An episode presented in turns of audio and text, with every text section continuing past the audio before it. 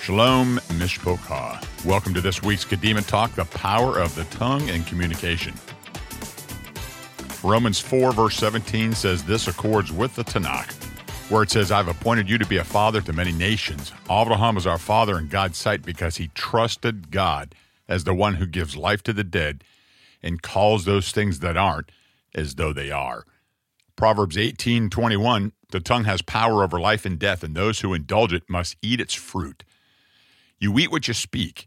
The outcome of your future is a byproduct of what you speak, whether good or bad, blessings or curses, wisdom or foolishness. Based upon scripture, your words can do two things for you curse you or bless you. Everything you say is technically a declaration. A decree is an expression of kingdom authority.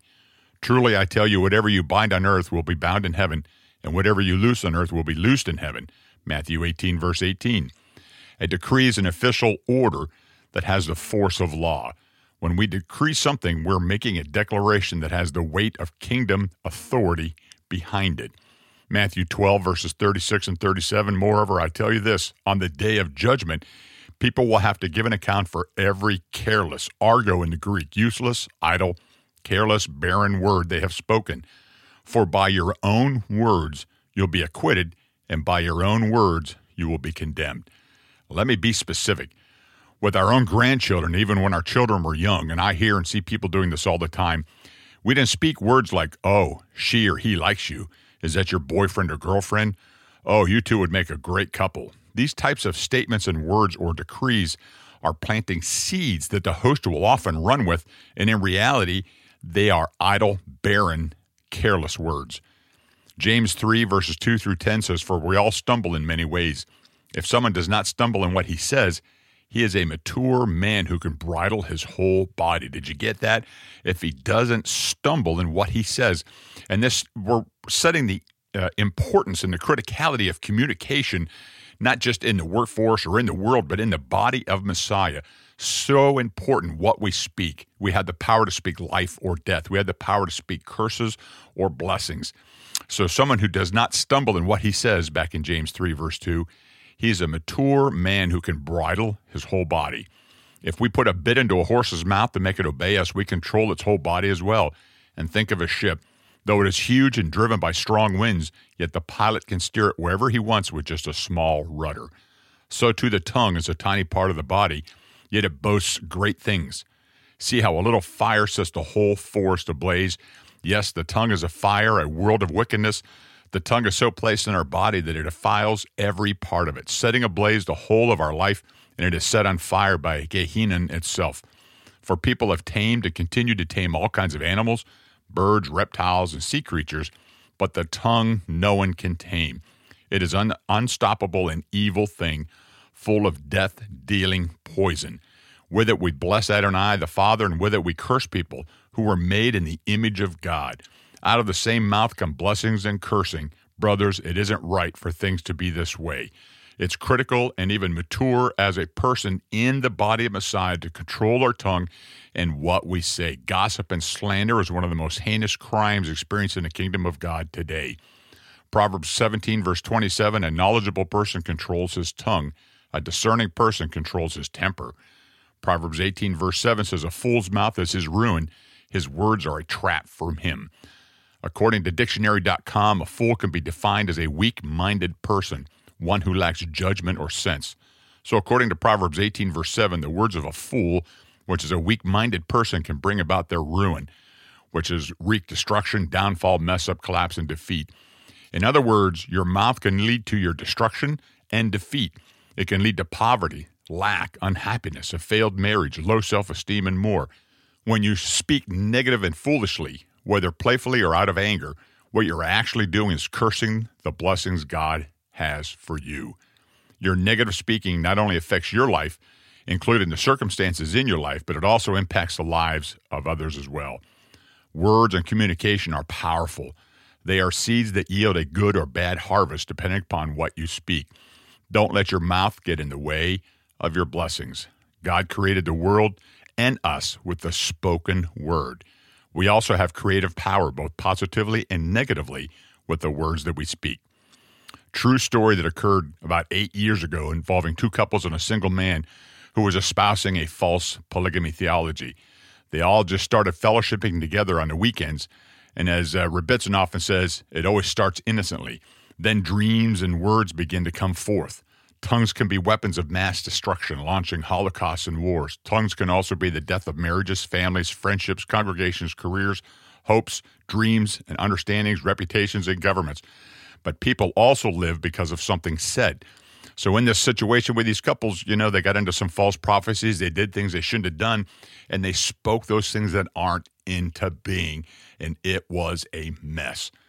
But people who live because of something said, the tongue could be a tree of life. Proverbs 15, verse 4. Tongues reconcile people and make peace. Blessed are the peacemakers. Matthew 5, verse 9. Tongues can make marriages sweet, families strong, and congregations healthy. Tongues can give hope to the despairing, advance understanding, and spread the good news. Make your mouth a fountain of life, Proverbs 10, verse 11. Be slow to speak in general, James 1, 19. Encourage more than you critique. Seek opportunities to speak kind, tender-hearted words, Ephesians 4:32. Say something affectionate to a loved one at an unexpected time. Seek only to speak words that are good for building up, that give grace to those who hear, Ephesians 4:29. Be a person whose mouth is full of life, not sowing seeds of death and curses. The power behind communication is uh, revealed in military life and congregations and congregation settings, even at work. In the Navy, we had to repeat back the words that were stated to us explicitly. So if someone said, remove line one, you would say, remove line one, aye, aye, which means I heard and I understand. The area of communication is where there's a lot of deception and where a lot of deceit comes forth. And we've experienced this in the last 20 years here within ministry. In fact, when I'm going to bring recourse or correction to somebody, I never do it alone. I always bring a witness who heard exactly what I said. I've had my words twisted and turned. I've had people say I said things that I didn't say because people receive through their experiences and their hurt and their pain. So, although you say something, that's not always what they receive. So, this tells us how critical communication truly is, and that it must be crystal clear between believers, between men and wife, between those you work with, that there could be no misunderstanding. Communication is where we fail at often in leadership. Where there is healthy communication and group motivation, you'll have a higher morale and uh, less personal discipline. Effective communication must consider the needs of who you're speaking to, both group and individuals. To communicate, you have to have someone doing the communication, a means to get it there, either air, airwaves like we're doing here online, and then you got to have a receiver. And so to communicate, the individual must learn to function as part of a greater team, subordinating their desires and ways for the good of the whole ministry and leadership it's about sacrifice. It's about we've talked about this just recently in our kadima talks. I've said this before personally. This wasn't my number one choice. I didn't wake up one day and say wow i can't wait to be a rabbi. This would be a really great career choice.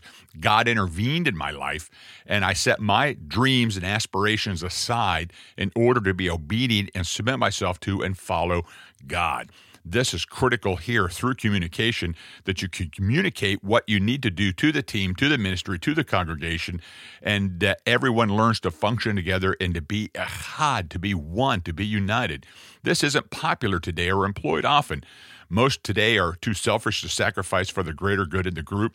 I've said this before, and this may sound mean, but I'm not sure that contemporary America today could do what we did in the 40s in a world war with two fronts fighting two superpowers, not because I don't think we have the, the strength and the military ability to do it. I don't think people today are willing to sacrifice for the greater good of the nation. I can't imagine today's people sacrificing sugar, sacrificing movies, sacrificing internet, sacrificing tires or gasoline.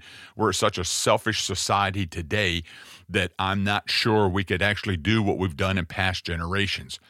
A congregation is more like an organism than a machine. Why? Because it's made up of people. The efficiency is determined as much by our spiritual and emotional state as by our giftings and abilities. Remember, the reward given to the loyal and committed uh, must be developed and groomed. We're working for rewards in heaven, storing up treasure in heaven, not of this earth. Communication requires interaction and relationship that conveys to other people that A, you care about them, that B, you appreciate them, C, that you respect them, and D, you'd want their input. You want them to communicate back, even if it's used or not. There should be an air of freedom to give ideas and uh, and be able to communicate through this. We see this in John's final years of teaching that emphasized on loving one another. He knew that love among the brethren was critical when he was at a time of great division and they were threatened from the Roman Empire. In group communication, we have to continually do this day to day uh, in formal meetings and informal meetings It's the advantage of building esprit de corps. And esprit de corps is a sense of unity and pride within a group, not unhealthy pride, but pride and ownership that we're working together, striving together to see the tenets of the kingdom of God expand upon this earth and the souls get saved. So when we do this, there's benefits to this. Communication promotes a sense of being part of the team. Everyone who works in a ministry needs a or deserves a sense of belonging that I'm part of this family, that I'm part of the team. We're doing this together because we're all working for the same cause, for the kingdom of God in unity as one. Genesis 11, verse 6 says, Adonai said, Look, the people are united. They all have a single language and see what they're starting to do. At this rate, nothing they set out to accomplish will be impossible for them. And of course, this is speaking about the Tower of Babel. Unity gave them tremendous power and ability, but they did it for the wrong purposes. And in order to stop this, what did God do? But he gave them all separate tongues. This is fascinating. This is why this is so important. Communication was the key in getting this tower built almost up to the heavens. But in order to stop this, Adonai intervened and confused the languages and communication, the inability to communicate, stopped it. It brought it to an end. We have to communicate with the right people for the right purposes. In Titus 3, verse 10, it says, Warn a divisive person once, then a second time, and after that, have nothing to do with him. There's danger outside and away from the group. A good friend of mine and a mentor, Sid Roth, told me over 20 years ago be wary the person or persons not submitted under authority, congregationally or individually, such as speakers, evangelists. And, and I'm always leery when someone says, Oh, I'm just doing my own thing. I'm out here in the kingdom. We're all accountable in one way or the other and we must be in a unified place where that's communicated, where there's accountability for our actions, accountability for what we do, accountability for our righteousness and holiness. We are accountable one to another. There's no lone wolves out there in the kingdom of God. Proverbs 18, verse 1 says, He who separates himself indulges his desires and shows contempt for sound advice of any kind.